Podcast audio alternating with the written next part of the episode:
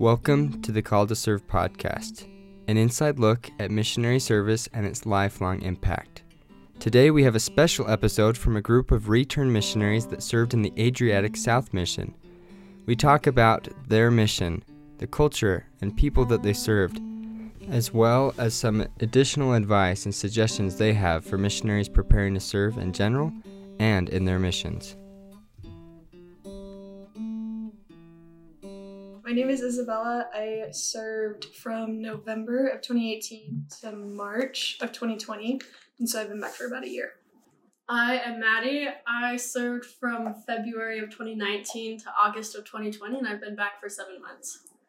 Hi, I'm Audrey. I also served from February 2019 to August 2020, so I've been back for about seven months now.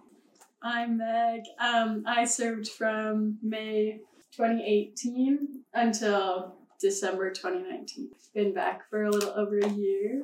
I'm Kim. I also served from May of 2018 to December of 2019. So yeah, over a year I've been back. Awesome. It's awesome. It's fairly recent. So fairly recent. Okay, well, let's just jump into it. Uh, first question we have is What did an average day in the mission look like? From the morning to the evening. What was kind of an average day?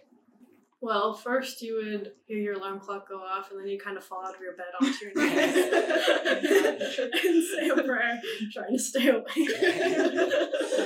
Um, yeah. We do exercise time. Maybe you'd go outside and exercise, go on a run, or just in your apartment working out. And then P90X. Everybody goes through a P90X phase and a yoga phase. It just has to happen. Um, shower, get ready, and then personal study for an hour. Planning. Mm-hmm. And then you go out. I, don't, I don't know, yeah.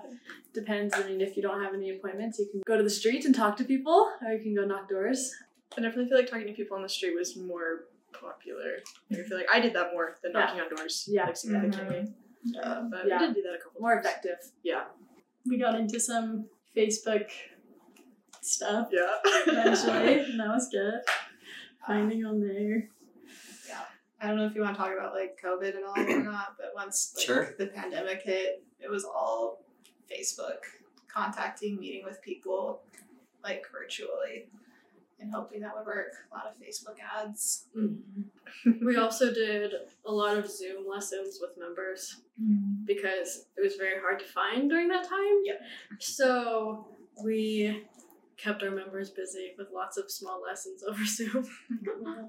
That's awesome. I did the same thing when we were teaching online for that little bit there. So involving the members a lot. What were the places you lived like? Like your apartments, were they condos, things like that? I feel like they were mostly uh, just apartments, in big, tall buildings. Like maybe two bedroom apartment and like one bathroom, kitchen, living room. They were nice Those though. are pretty nice, yeah. Yeah. More space than we needed. Nicer than like my college apartment. Yeah, they were really good. There was always like one room designated for like drying your laundry. Yeah. the dry racks and the suitcases. Yeah. But they were good. And all the furniture was like pushed to the side for exercise time Yeah. in another room. Like, A lot of the apartments had really nice views too, because they were like high up, so uh, really pretty. Um, and then how did y'all get around from day to day? You have cars, bikes, walking. Depends on your area. yeah. Yeah, my, my, my first nine months I was in Tirana, which is like the big city, and so you just use buses and you Mhm. walk. So just public transportation and a lot of walking. Oh, Because you couldn't drive there. It was too Yeah. crazy and crowded, no parking, and yeah. Then like there were a few biking areas, but we didn't like most sisters didn't really bike and some elders biked. But most people like we had cars in the more spaced out places, so Yeah, the only time we really rode bikes was when the elders had the car. Yeah. emergency situations. But yeah, a lot of the areas you had a car and you share with the elders. So the sisters oh, have Oh, it half the times, elders have it half the time, and you just like coordinate with them when they need it, when you need it. I had a biking area. My very first day biking, I crashed into a car. I scratched the car. that was really bad, but loved it. Loved it. Sounds was fun. if you loved it, it had to be fine. And then, um, how is the mission divided up? Were there like kind of a north half and a south half? Was there hmm. anything like that? Yeah, that was what they named the zones for a while. So like we had a south zone, and then like Tirana zone, which is like the main, because that was definitely like the area where most missionaries were in like the smallest concentrated area, because it's the big city. So you have like several wards there, and so there's like Tirana zone, south zone, and then the different countries around us, like Yeah. Macedonia, Kosovo. Greece, do they just have one? think they- zone? they had have two. one Yeah. for like. Two zones? Wait, was it one for Greece and one for oh, Cyprus. Oh, They had or- Thessaloniki and Athens. Oh, and that's great. I Greece. and then And probably Cyprus. Cyprus. Cyprus Zone. I think was just Cyprus zone. And then Kosovo and Macedonia. Mm-hmm. Yeah, those were one. Yeah. So there was Maybe Macedonia. yours was one. I have no clue. Yeah, We didn't have that much contact. It's almost like a different mission. It was. Honestly, yeah. different languages, never see each other. Like, I hope they're doing well. Yeah. Um, How was learning the language? What were some challenges that you faced with that? Hard. Yeah. I don't know. It's like a hard language, and then once you feel like you have it, you'll get transferred to like Kosovo or something where they speak a different dialect, and you have to like learn it all over again. yeah, you, you saw me. It was my companion. Uh, yeah, it, was, I mean, it's rewarding, but it, it was definitely like the grammar of Albanian is really difficult. And so, even far into my mission, I knew I was saying some, some sentences wrong and like I was conjugating things incorrectly, but it's like you just go for it and you have keep talking and hope for the best. But honestly, it was it's a really pretty language and it was really fun learning a language, I think, but definitely difficult. And Albanians are really nice because they really appreciate the effort. And so, like, even if you're just like sitting there stumbling, trying to put things together, they're always usually very happy and like just excited. Like, oh my gosh, like, why, why are you taking the time to learn this language that so few people speak? And so they're usually really respectful about you trying to understand it and usually really willing to help and correct you. Yeah. it's a good time. Yeah, That's cool. they're very blunt. It's, it's awesome, actually. it's very helpful for sure. They will tell you to your face, "Oh, you've gained some weight." Thank you. Wow. Or your Albanian's horrible. I know. But I, I love them. It's so funny. That's true. Well, that kind of leads into the next question. But uh, how would you describe the culture of the people that you served? They're very generous Mm-hmm. because a lot of them they don't have very much, but every time you'd go over to their house, they'd try to give you as much as they could. Right? They'd give you juice, and they'd give you candies, and like they tried to feed you, and so that always impressed me because they didn't have a lot, but they're always willing to give. Oh yeah, they'd always like they're over send one of the kids to the store really fast to go buy food for us, and we're like we're really fine, and they're like we cannot let you sit here without food. Like they have to give you something if you go into their house. Mm-hmm. Really cool. They're good people. They're like, yeah, pretty humble. Like they don't have the best economy and stuff, and so they, like a lot of them are working for like no money every day, and they are hardworking. But then also they are like to have fun, and they like to go out and walk on the street at night every night and hang out with their families and just so they're fun people. Super family oriented. Yeah. Mm-hmm. And family is very important to them. And very, very friendly people. Like every time you meet, you do like a little kiss on the cheek, Yeah. and like just you, they are really accepting and just really happy to be talking to you. Really, really loud, but it's like really fun because you feel like you can just be yourself around them, and you can laugh at yourself, and yeah. What were some of the predominant religions you encountered as you served? Like it kind of depends where you're at, right? Like in the south, you've got like a lot of Orthodox Christians, Yeah. and if you go up north, it's like predominantly Muslim. But there's also like Catholics in what, like Shkoder or something. Yeah, there's a couple areas that just a lot of Catholics. Yeah. randomly. Yeah. Yeah. and then you go, you got like atheists as well. But I don't know, am I missing any? I feel like that's all of them. I think a lot of people will identify with a religion, but they're just a little confused on how religion works because they'll tell you like, "Oh, I'm half Muslim and half Catholic," and you're like, Oh. "You can't be half Muslim and half Catholic." Um, but because they didn't really understand religion, it was very easy to teach them and tell them about religion. They're very accepting of those ideas mm-hmm. because they weren't necessarily trying to combat previous ideas. And so when you told them, that there was a heavenly father and that he had a son, right? They openly accepted that because it didn't contradict anything that they believed because they identified as a Muslim, but they did not know what that meant. Mm-hmm. Okay. It's very true. It's true. And they're very accepting of other religions. I mean, there's definitely some that are very devout into their faith and they won't be, but a lot of them will say to you on the street, like, there's one God, like one God who loves mm-hmm. all of us. Yeah. And so it was, they just wanted the peace of just, we're all, you know, one people under one God, which mm-hmm. is cool. Yeah. It's like there's a saying that like the religion of Albania is like to be Albanian. I don't really know how to translate exactly, but You that's can kind of say it. it. You can say it. No. no, no, want to. I I don't want to. I don't want to hear my horrible American accent on that, but but like that's the idea. It's like it's more important to be Albanian than to like be divided up. So they're really accepting. Very kind of a unity centered, mm. wanting to be unified as a country. Yeah. Mm-hmm. Oh, That's yeah. Albanian, very proud of that. That's cool. What were some of the traditional dishes, like food, that are that's there? Oh, I remember my first day. My trainer, my sister Pexley, took me out to get food, and she was like, "This is their like traditional food. It's called fasule." and I was like, "Wow, like this is like their dish," and I was like so excited.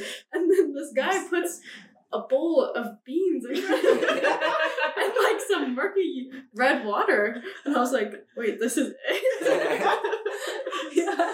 And like during your mission, you like convince yourself to love it, but like I think my last three months, I was like, I'm I'm not gonna lie to myself anymore. it's just beans. yeah, you think that's like culture, I'll do spend hours making pasta. it takes them like four Yeah, hours. it's It's like so it's good. awesome. I just mm. wow. Every once in a while, Beans. I I go, you go was just gonna say, you come across like some really well seasoned beans. Every once in a while, and you're Yeah. like, oh, this is so good. Like, he'll tell people, like, if you get a chance to go to, like, Leita's house, do it, because mm. she makes the best fasule. But it is just beans really well prepared. Honestly, they have a really good food there. Oh, yeah, They, yeah, they they have like they had a lot of rice and chicken and it was normal food. Like people always talk about like crazy weird things they ate on their missions, and I'm Yeah. like, honestly, I had like pretty good normal food, like Greek salads and and it's Yeah. cheap. Oh, Super so cheap. Yeah. A lot of fruits and vegetables, a lot of the fruit. it was really cheap. You which can we bring, loved. like, $4 to the fruit store, and you're just, Get like, so set for the next, like, week. Wow. Mm-hmm. Yeah, So it's awesome. It's like all comfort food too. Like they don't have like super spicy food. Everything's just like good. like just like you know, just like like pizza. yeah. Yeah, a lot of Yeah. I mean, but it's all kind of similar. So that's the one Like, thing. it's monotonous. Yeah. Like halfway through, I was like, I'd kill for like a spicy burrito or something. Give me some Mexican food. They had a Burger King. That's a a big KFC. deal. Singular. yeah, I feel like they had a lot of like different restaurants that I feel like actually in Kosovo they had like some oh, they had some good like a sushi restaurant, a Thai restaurant, Indian food. but in Albania, fun. if you're having like someone cook for you, usually you kind of know it's gonna be like Mhm. fasule or like chicken soup or Stuffed rice, peppers. stuffed I love peppers. Stuffed peppers. Stuffed peppers are good. Like they make their Yeah. traditional Mhm. food. Yeah. That's another one. They're very hospitable. They're like really willing to cook for you. They're like, So oh, well, you've only lived here for a year and a half. Surely you have not had Albanian food. And so we have to go very traditional, but they're very considerate. Just tell them you haven't tried a certain dish and they'll invite you over that week to make it for you. They'll be like, Wow. You haven't had it? Come over tomorrow. Great. Super sweet. Yeah. Sometimes they're willing to cook for you though, but not listen to us. That's true. Yeah. Yeah, Yeah, yeah. watch that one a little bit.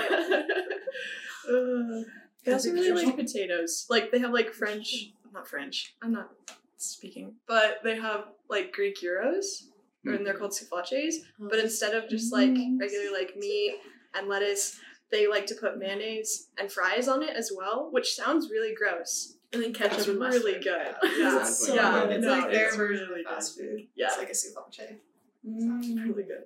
Yeah, I would love to eat that right now. It's just like salty and like yeah, yeah. It's, It's yummy. Oh, it's What were some like culture shocks you found when you first got into the mission? Mm-hmm. beans. culture shocks. Uh, oh, they say this when they shake their head. That means yes. So that was Huh. confusing. So they'd all be like, They're like agreeing with you. They're like, yeah. that was funny. I'm trying to think of other things. Just like Hard. kissing on the cheek, like, cause I, I was so stiff, like I wasn't used to it, cause we don't do Yeah. that in America. And then you walk in their house and they're just like, just like, hey, and you're like, whoa, I don't know how to do this. and then Yeah. you figure it out, and that's fun. Or I'd have members like they you would come into their house and they'd take off their house slippers and hand them to you and they're like warm and you have to like put them on. Yeah. They take their house like cleanness very seriously. I think. Yeah, mm-hmm. in my opinion.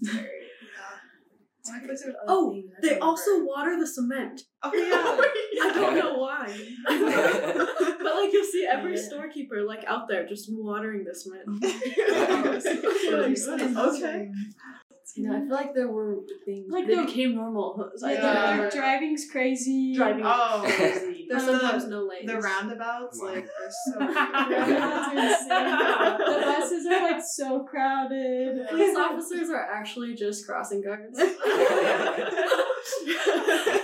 It's true though. Yeah. The driving was like literally you go into a roundabout and it's just like just push away and then there whenever you can. You just like squeeze it. Yeah. I was like always getting advice on how to drive. They're like, just worry about the front of your car. That's all you worry Yeah. about. Make sure you're good. Yeah. Like, And then lots of um, like animals walking around, Oh, like yeah. just weirdness. dogs, And people yeah. are kind of old fashioned too. Like Yeah. I feel like they're just like their style or something is just like in the past. Yeah. Yeah. Maybe that's mean, but I just like, no, it's like a if you travel back in time. yeah, Yeah, that's yeah, what it feels like. back in Especially if you go like out of the city. Yeah, crazy. like they still have. Sorry, No, go ahead. they still have arranged marriages. Yeah, Like that's and still a thing. And so it is. It feels like you travel back in time and you're like, whoa, this is kind of weird. Yeah. yeah. They're also afraid of the rain, like Oh, yeah. terrified of it. Like if it's raining, like all your appointments are canceled for the whole day. And you're like, what? No, we'll come to you. And they're like, no, no, no, stay inside. I, I have to be on the street actually. You know. It's like, please, It's actually something. warm. you want me out of the rain? Let me come over. Yeah. yeah. Uh, also, one time my trainer and I noticed that all the light switches and door handles are different. There's no door oh. knobs, it's all handles, and there's no light flicking switches. It's all just like the top and the bottom buttons that you Huh. press. And all the bathroom lights are on the outside of the bathroom for Oh, some yeah. reason. Huh. So like that gets like that's really hard to get used to because you like walk into the bathroom, it's You're like, like, wait. pitch black and not too hard. Wait. Yeah. This is not gonna work. No dryer machines, basically no dishwashers, Mhm. things like that. A lot of people don't own cars. Yeah, Yeah, that's true. mostly not because they all live like in the city, so they don't. Most of them in the Yeah. like the mm-hmm. biggest populations, so they just walk, walk to the store, walk wherever they go. Mm-hmm. A lot of smoking too. Like Oh, yeah. everywhere. Oh you go in any sort of restaurant, any sort of cafe, and there's just like smoke everywhere blowing in your face, and so it's kind of hard to get used to. But yeah, when I first came home, because I wasn't in like very many areas a lot that Mhm. like had a lot of just like smoke in it. And then when I came home and I would go to areas with smoke, I would smell it and I'd be like, "This reminds me of Albania. What is it?" like, oh, it's literally the smoke. Like, that is Yeah. what I'm hap- is happening right now. They also love remixes. Like you go to the grocery store and like you'll hear songs from America, but it's like all this dubstep. remix. I think I know this song. Oh, so many things. They also Yeah. like will just like burn things. What? like you would No, just that's see true. random fires on the road. I mean, Oh, I That's thought they like gross. food. I was like, no, oh. they would just like burn. yeah, like dumpsters will just be like Yeah, on the fire. And you're like, Yeah. why are you burning? Yeah. Yeah.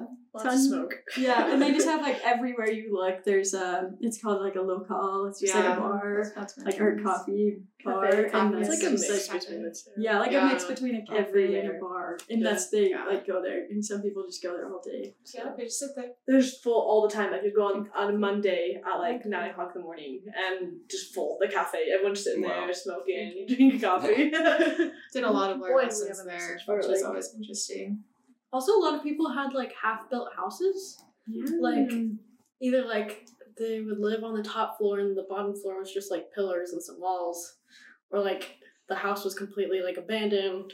There's like a lot of abandoned buildings. Like I think hmm. one time we went to like in a mall and there was only one store open and the rest of it was just abandoned. like, it was like straight out of a movie. Yeah. it's so fun there. Some of the things forgetting I should have thought more. Also, I feel like, like again, just like because of how welcoming they are, that was just, I don't know, that was just something like I felt like I also had to get used to. It was all great. It's just very different. Like they're very quick and very open and very blunt. Like mm-hmm. you meet and then like five minutes later they'll remember you. Like if they see you on the street again. Mm. Yeah. Like from then on, you just are tight and you like they'll know you, they'll invite you back. Like even if they don't want to hear your message, they'll be like, but come over and like we'll we'll serve you and like this is just weird. This just does not happen in Mhm. America. And Yeah. so I don't know. It was great, but it was just something to get used to. Like, like, oh, it's okay that like you know, even though we've only talked for like three minutes, like that's fine. Yeah. Their friendliness was like amazing. I remember even coming home though, and I was like, I don't know, it's just like so different with Americans sometimes. Like I don't think I can just come up to you and give you a hug and like mm-hmm. be your best friend right away. We're like Albanians. I felt like I could go up to any of them and be like, hi, like we're friends now. Yeah. really comfortable. And how was teaching the gospel in the mission? I think just like kind of what we've said, a lot of people like you because you're like you're just like fun, interesting person. Like and you're from a different culture, you're learning Albanian, and they'll invite you over sometimes, or like they'll like you when they you talk to them on the street, but then they aren't interested in the gospel. And I found like okay, I'm not trying to put like a downer on it, but I just found like there were some truths that I thought were like amazing. Like I would when before my mission I was like, I'm gonna go tell people like families can be forever. And then I would say that to someone and it wouldn't even make a dent. They're like, okay, like they didn't like really care. So that was kind of like interesting. But I don't know. They're just it just made it so much sweeter though, like when you did find the people that were mm-hmm. interested. And I feel like it depended on the area too. Like there were some areas where it was just really hard getting people interested. Like in Kosovo, super hard. There's like so many Muslims, and even if they didn't totally understand what it meant to be a Muslim, they were like, "No, I'm a Muslim. Like I'm not switching." And like they didn't, like they wouldn't open their minds to it, and it was really mm. hard. But then like other areas, like we served in in Korcha for a little bit, and that when I was there, it was super amazing. Like there was a lot of people that were like very accepting and very interested. Interested.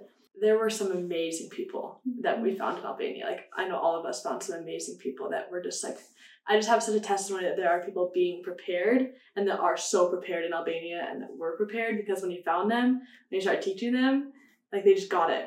And like just the contrast between mm. them and like people that didn't get it, you're like, wow, like God has literally been preparing you for so long, but you just did not have the chance. Like now you have it. Albanians also like they very much believe like in visions. And so certain Oh. aspects of the gospel were a lot easier to teach. Like Joseph Smith, seeing Heavenly Mhm. Father and Jesus Christ, they took that right away. Like that just Mm. made so much sense to them.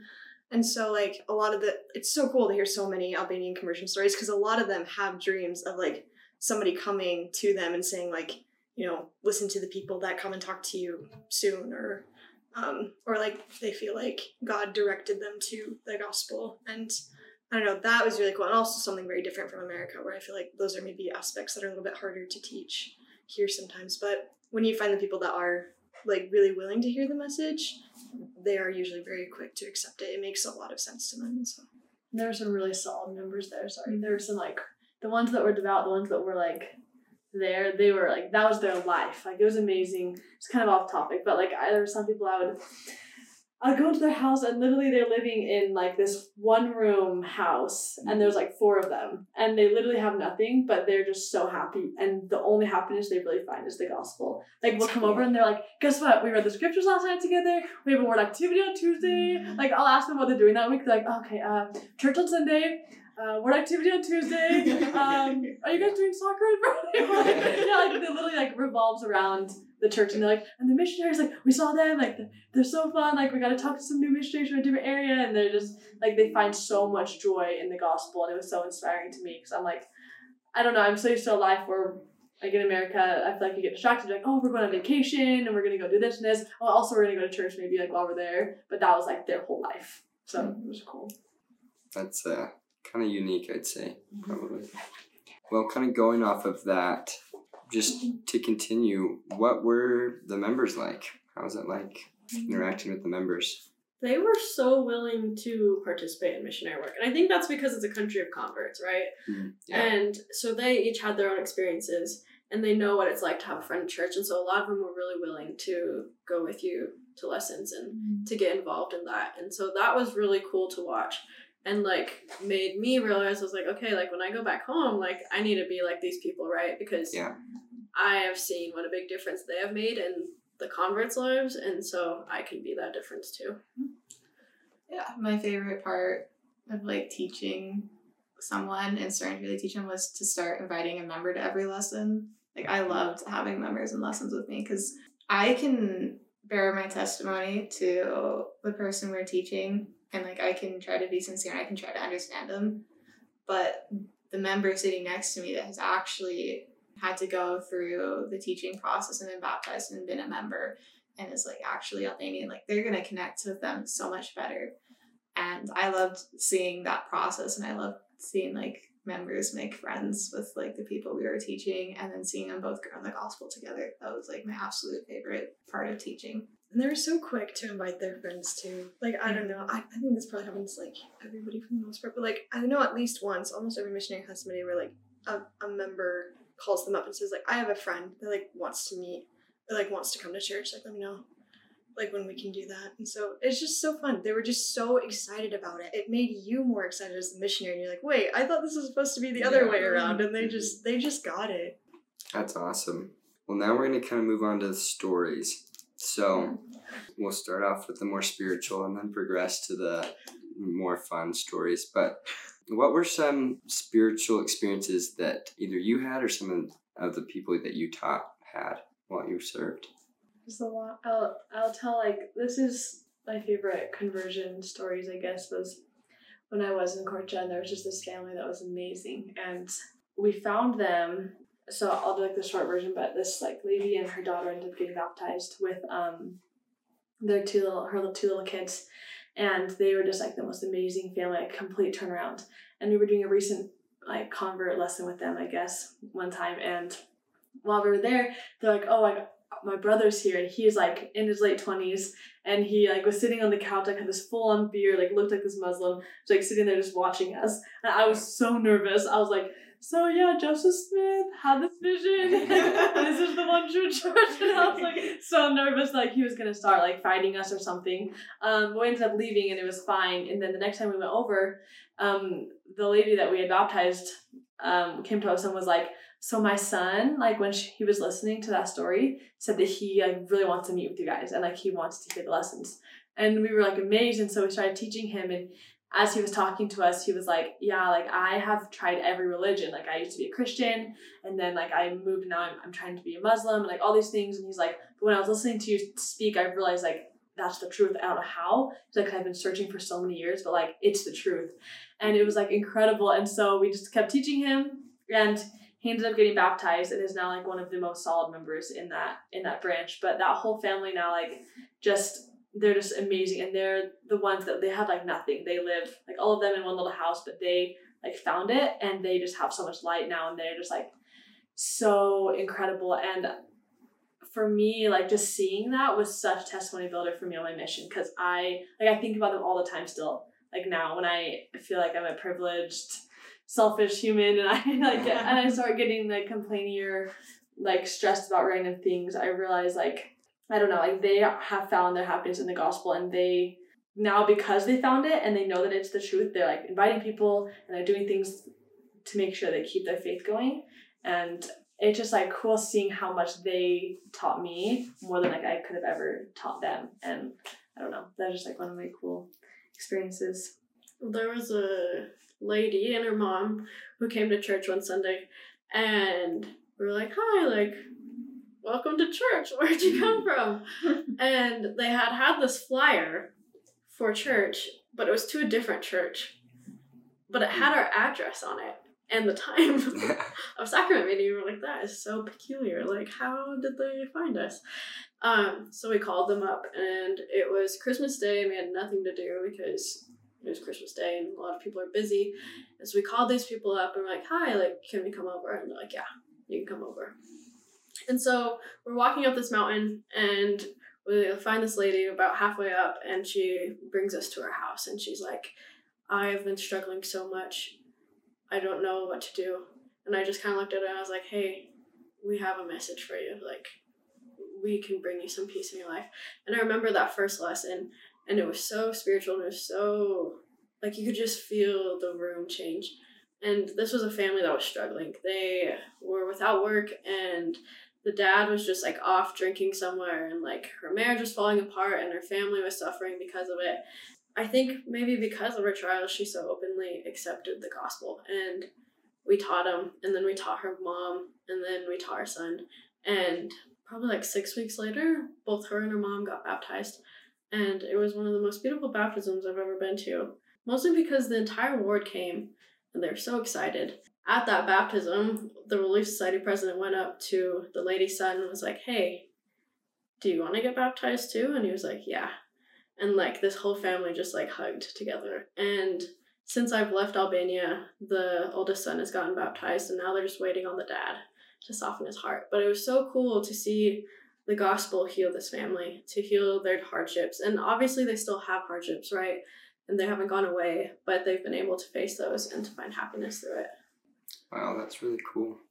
I was thinking about um, the last day that I had before I went home. I went home a little bit early with COVID, and I had been in that area for three months, and like just the elders every week were like find we felt like they were finding new people and like they were consistently like finding new people to teach and those lessons were sticking and they were baptizing people and we just we just wanted that too like so much we were like so motivated by that and we said okay and so all the companions that I had while I was there, we were like, all right, we're, we're gonna do it. We're gonna find somebody. And like the whole time I was there, we like never really found anybody that like consistently stuck with us and like continued to teach that we could continue to teach. Um, but while we were there, um, I felt like we kind of started turning our attention more to like some of the non-active um, friends that were there. And one time on Christmas, we we just like decided for Christmas what we were gonna do is we were gonna bake cookies and we were just gonna go deliver it to everybody, like in the ward the branch where it was a branch, so it was small enough that we could do that. So like we're gonna just contact all the women in the branch and just go. And so there was a less active, and I think maybe I'd met her once, and my companion at the time who had been there beforehand, she's like, we can never get in. She's not very open. Her son will come, and he's like kind of starting to come back to church and is helping and but we can never like talk to her really much about it. And so we went and she let us come in and we talked to her and we brought her these cookies and we were just able to like kind of visit with her briefly. It was just kind of a miracle that we got in the door really. And then we were sitting there and i just like i, just remember all of a sudden I, I had this very like overwhelming feeling of just like the spirit saying like just love her. Like I love her, so just be there to love her. And like I just will never forget that. She was just this woman, she seemed so hard and just was like not really interested in having us there, but she just kind of let us come in. And so we just talked to her and tried to tell her that we cared about her. We didn't really care like what was going on in her life and like what was preventing her from coming to church. Like we just wanted to be there for her.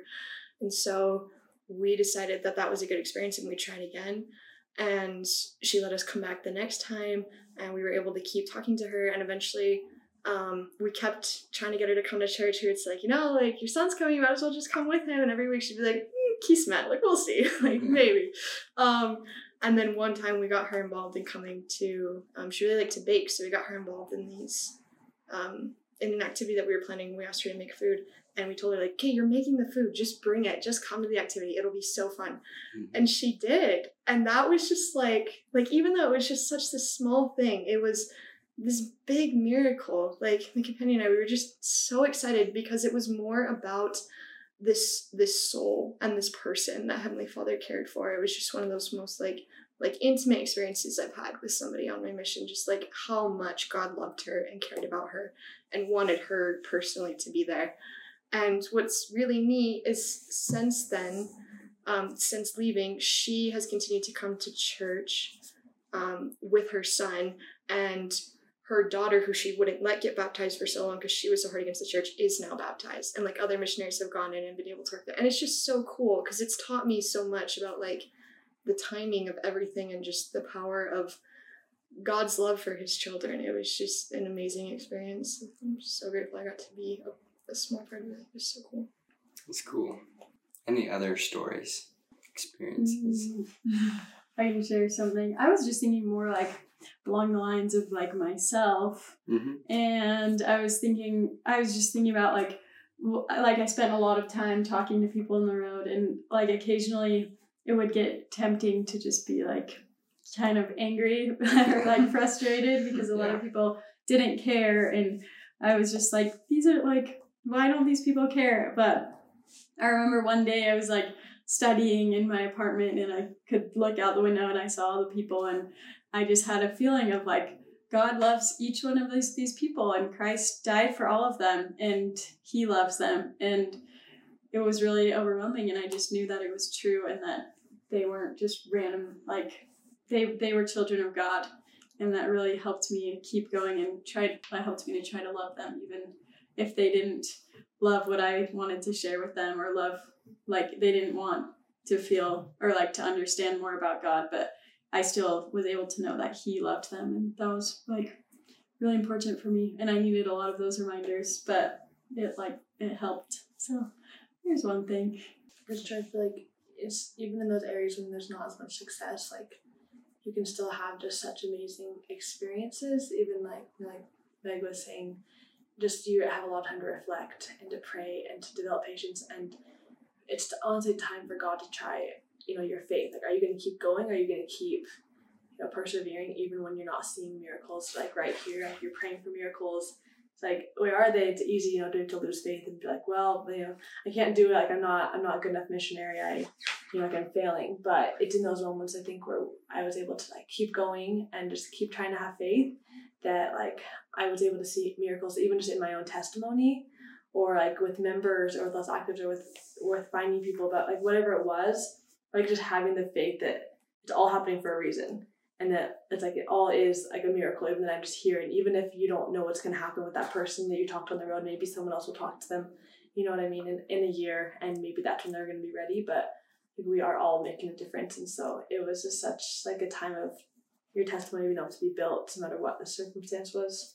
it is really easy to like kind of get down on yourself and to turn back on yourself and say like why like why are these not happening? It must be my fault. Like i must not be a good missionary.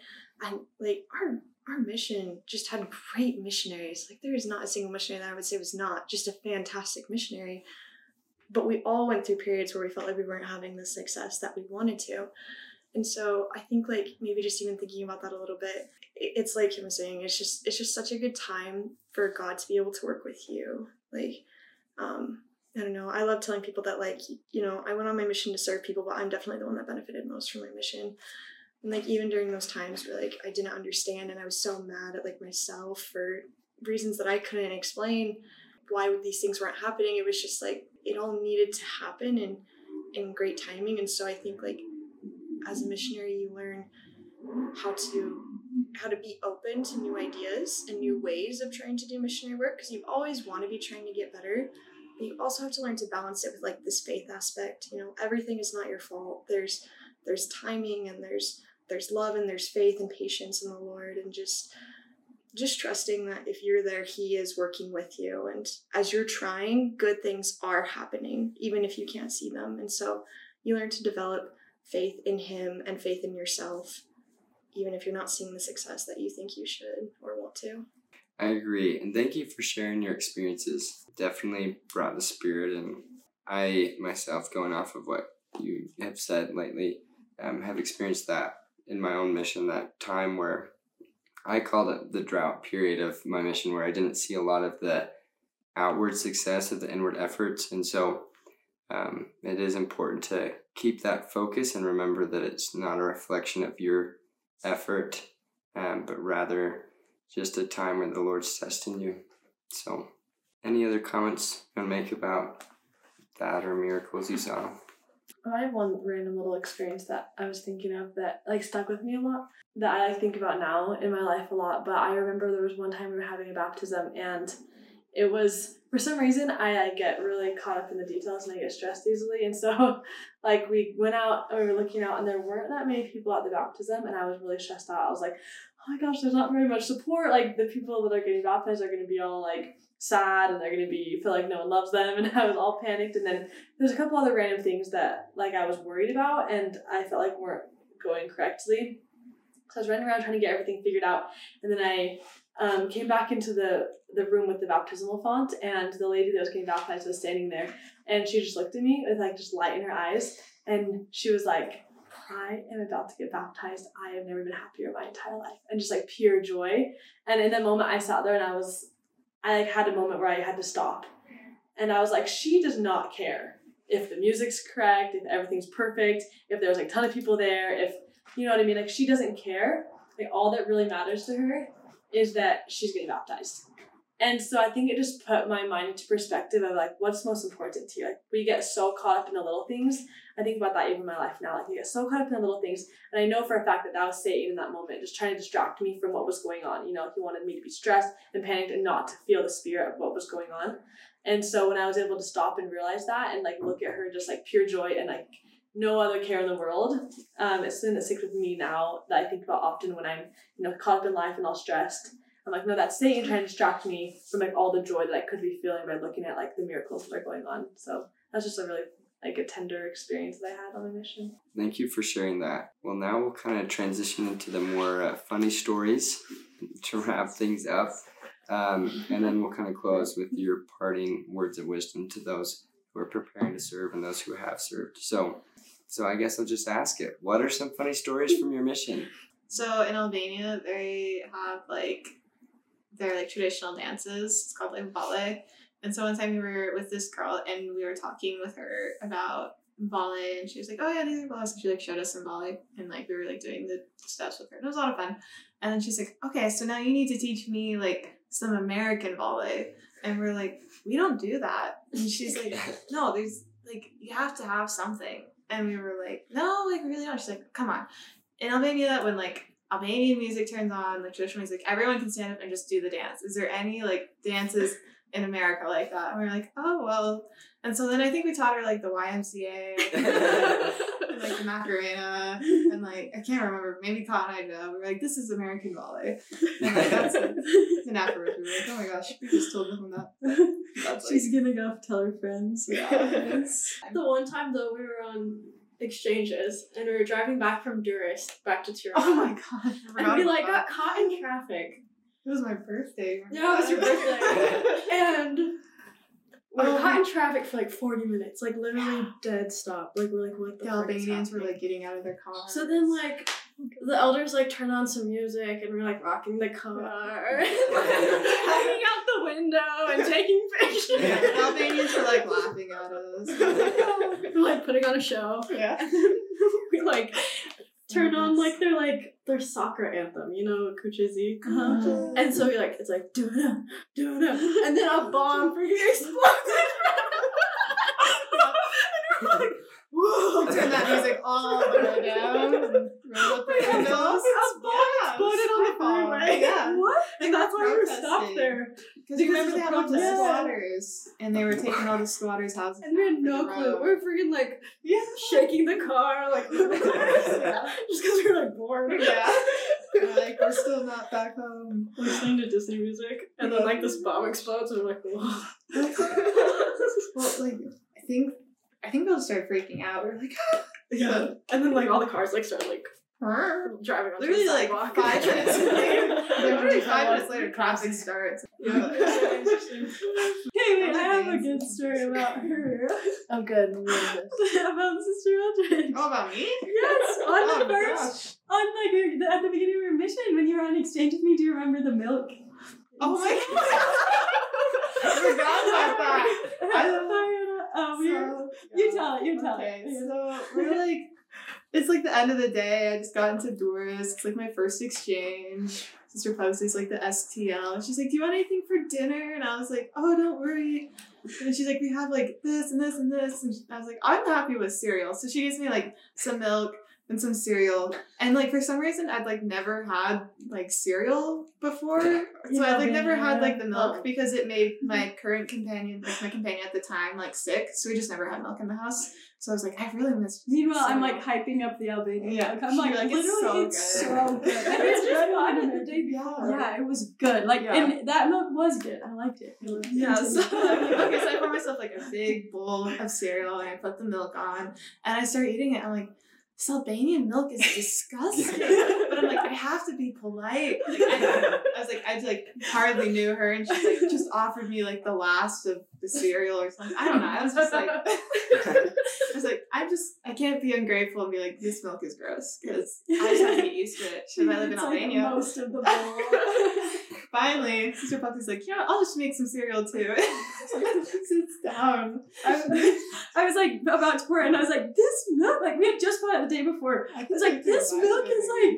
Well, like maybe I started pouring it in. I was like, "This milk is so bad!" Like it was full of like totally like chunks. Yeah. it was like so bad, and she just thought Albanian milk was just like that. I was like, I was like, oh. you ate all that cereal. I was like, no wonder my you ate it all. She ate like all of it. I wasn't sick or anything, but I was like, no wonder my companion gets sick. So, it's nasty, but I've committed. So like, here I That am. was hilarious. Seriously. It I felt so bad. Like I Yeah. felt so bad. I was like, I can't believe I just made this missionary. Like, yeah, she's gonna be sick, and I didn't realize that our milk was like. And man, I was like, she's never gonna drink milk again here. it did take Scarred me a while. to drink milk. But it was It's good. It hilarious. was fun. I told people, I was like, Sister Pugsley tried to poison me at fire exchange. And I was like, what? I was like, just kidding. But here's a funny story. And I was like, Yeah, that's funny. And then you guys, you guys bought an eel. Remember that? I Yeah. bought an eel, and then we were like on an exchange, and she's like, "Look at this," and I pulled it out, and like, like blood all over. it. I was like, "Oh, dude, that- I'm like, "Wait, this is stingray." Oh, it's a stingray. We got like an It's eel like and on a our table. I was like, "Oh." Leftovers. I think it was still there by the time I got there. But like the, they put it like the freezer. I don't know. In the But teaching center, right? Yeah, yeah, we ate the eel. We had it in the teaching center. We cooked it in the teaching center with the elders, and we just cooked it like in a pan, and it tasted just like I don't know. As you do with eel. well, yeah, we didn't know what to do with it. We just bought it for fun. Yeah. That was good. Um, Um, we got. I feel like we got proposed to a lot because. Yeah. yeah, it happened often. I feel like just like random proposals or like people asking like, "Can we please come with you? Like we can get married and then we can go together to America." and I'm like, I don't, I don't think that's why I came here. Just like every Albanian lady's like, I have this son. Like, oh, to sign up with their son or their Yeah. yeah. like in the street. Like, I'm like, you don't I don't know think me. my son. You guys can get married. I'm like, oh. I don't know. like Albanian nuns are the best wingmen ever. Oh, like, they it's got cute. you. Oh, They're that's. So good. the old ladies, the they're Yeah. so funny. I Yeah, can't. I don't, I don't know how to describe it. It's just so hard putting some of these things into words. That's an experience. So, as a brand new missionary, I think I'd been in the field for like two or three weeks, and I was in a city, Pogradets, and the next near city was Korcha, and another missionary from my MTC group was also being trained there. And so, both of our companions were the sister training leaders. And so we'd been there for like two or three weeks, and they broke the news. They're like, we're going on an exchange this week, and we're leaving the two of you by yourself in mm-hmm. Albania after you've been here for three weeks. And we're like, okay. So um, and they're like, but it's okay, we'll leave you a car, like you can drive around, you can still get everything. I will help you set everything up over the phone beforehand, like it'll be fine. It was not fine, but it's okay. um, so they leave, and um, that sister came to the area I was serving in, and we went to drive to this appointment. I knew how to get there, it was fine, but apparently, like, I'd forgotten how to drive because I got the car stuck in a ditch. and so, like, we're like, oh my gosh, how do, what do we even do? we can't talk to anybody.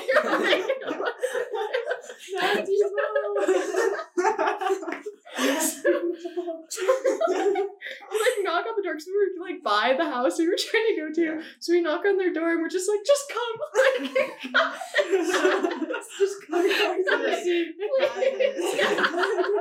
so it's me and this other sister and like the girl we were gonna go visit and her dad is so nice and comes out and just like looks at it.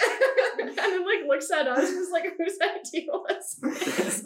and then just a bunch of Albanians from the neighborhood. Again they're so nice. They all are just like okay one two three and they all like push the car out of the ditch. And I was like wow thanks. Do you still to have a lesson? I didn't know what lessons so we did. We went inside and had a lesson. It was awesome so yeah, I, yeah, I got the car stuck in the ditch the first time I drove by myself, no big deal. Well, we'll just wrap things up. Um, just two questions. We'll start with the first one. But what advice would you give to those who are preparing to serve missions, and specifically those preparing to serve in the Adriatic South Mission?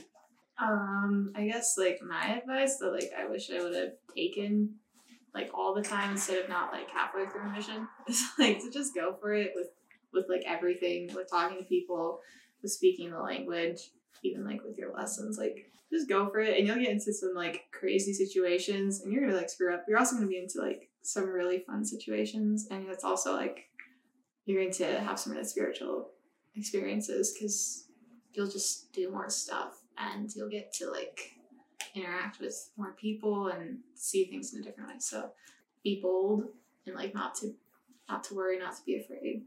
I think learn to laugh is a big one because a lot of situations where you can either cry or you can laugh. you know, like when you're not finding anyone, or when it's just a rough day, or when people are mean, just laugh it off and be like, "What are we doing? Like this is hilarious! like we're just out here in another country talking to people. Like this is crazy." And just if you learn to laugh and just find the good in it, it can be just such a fun experience.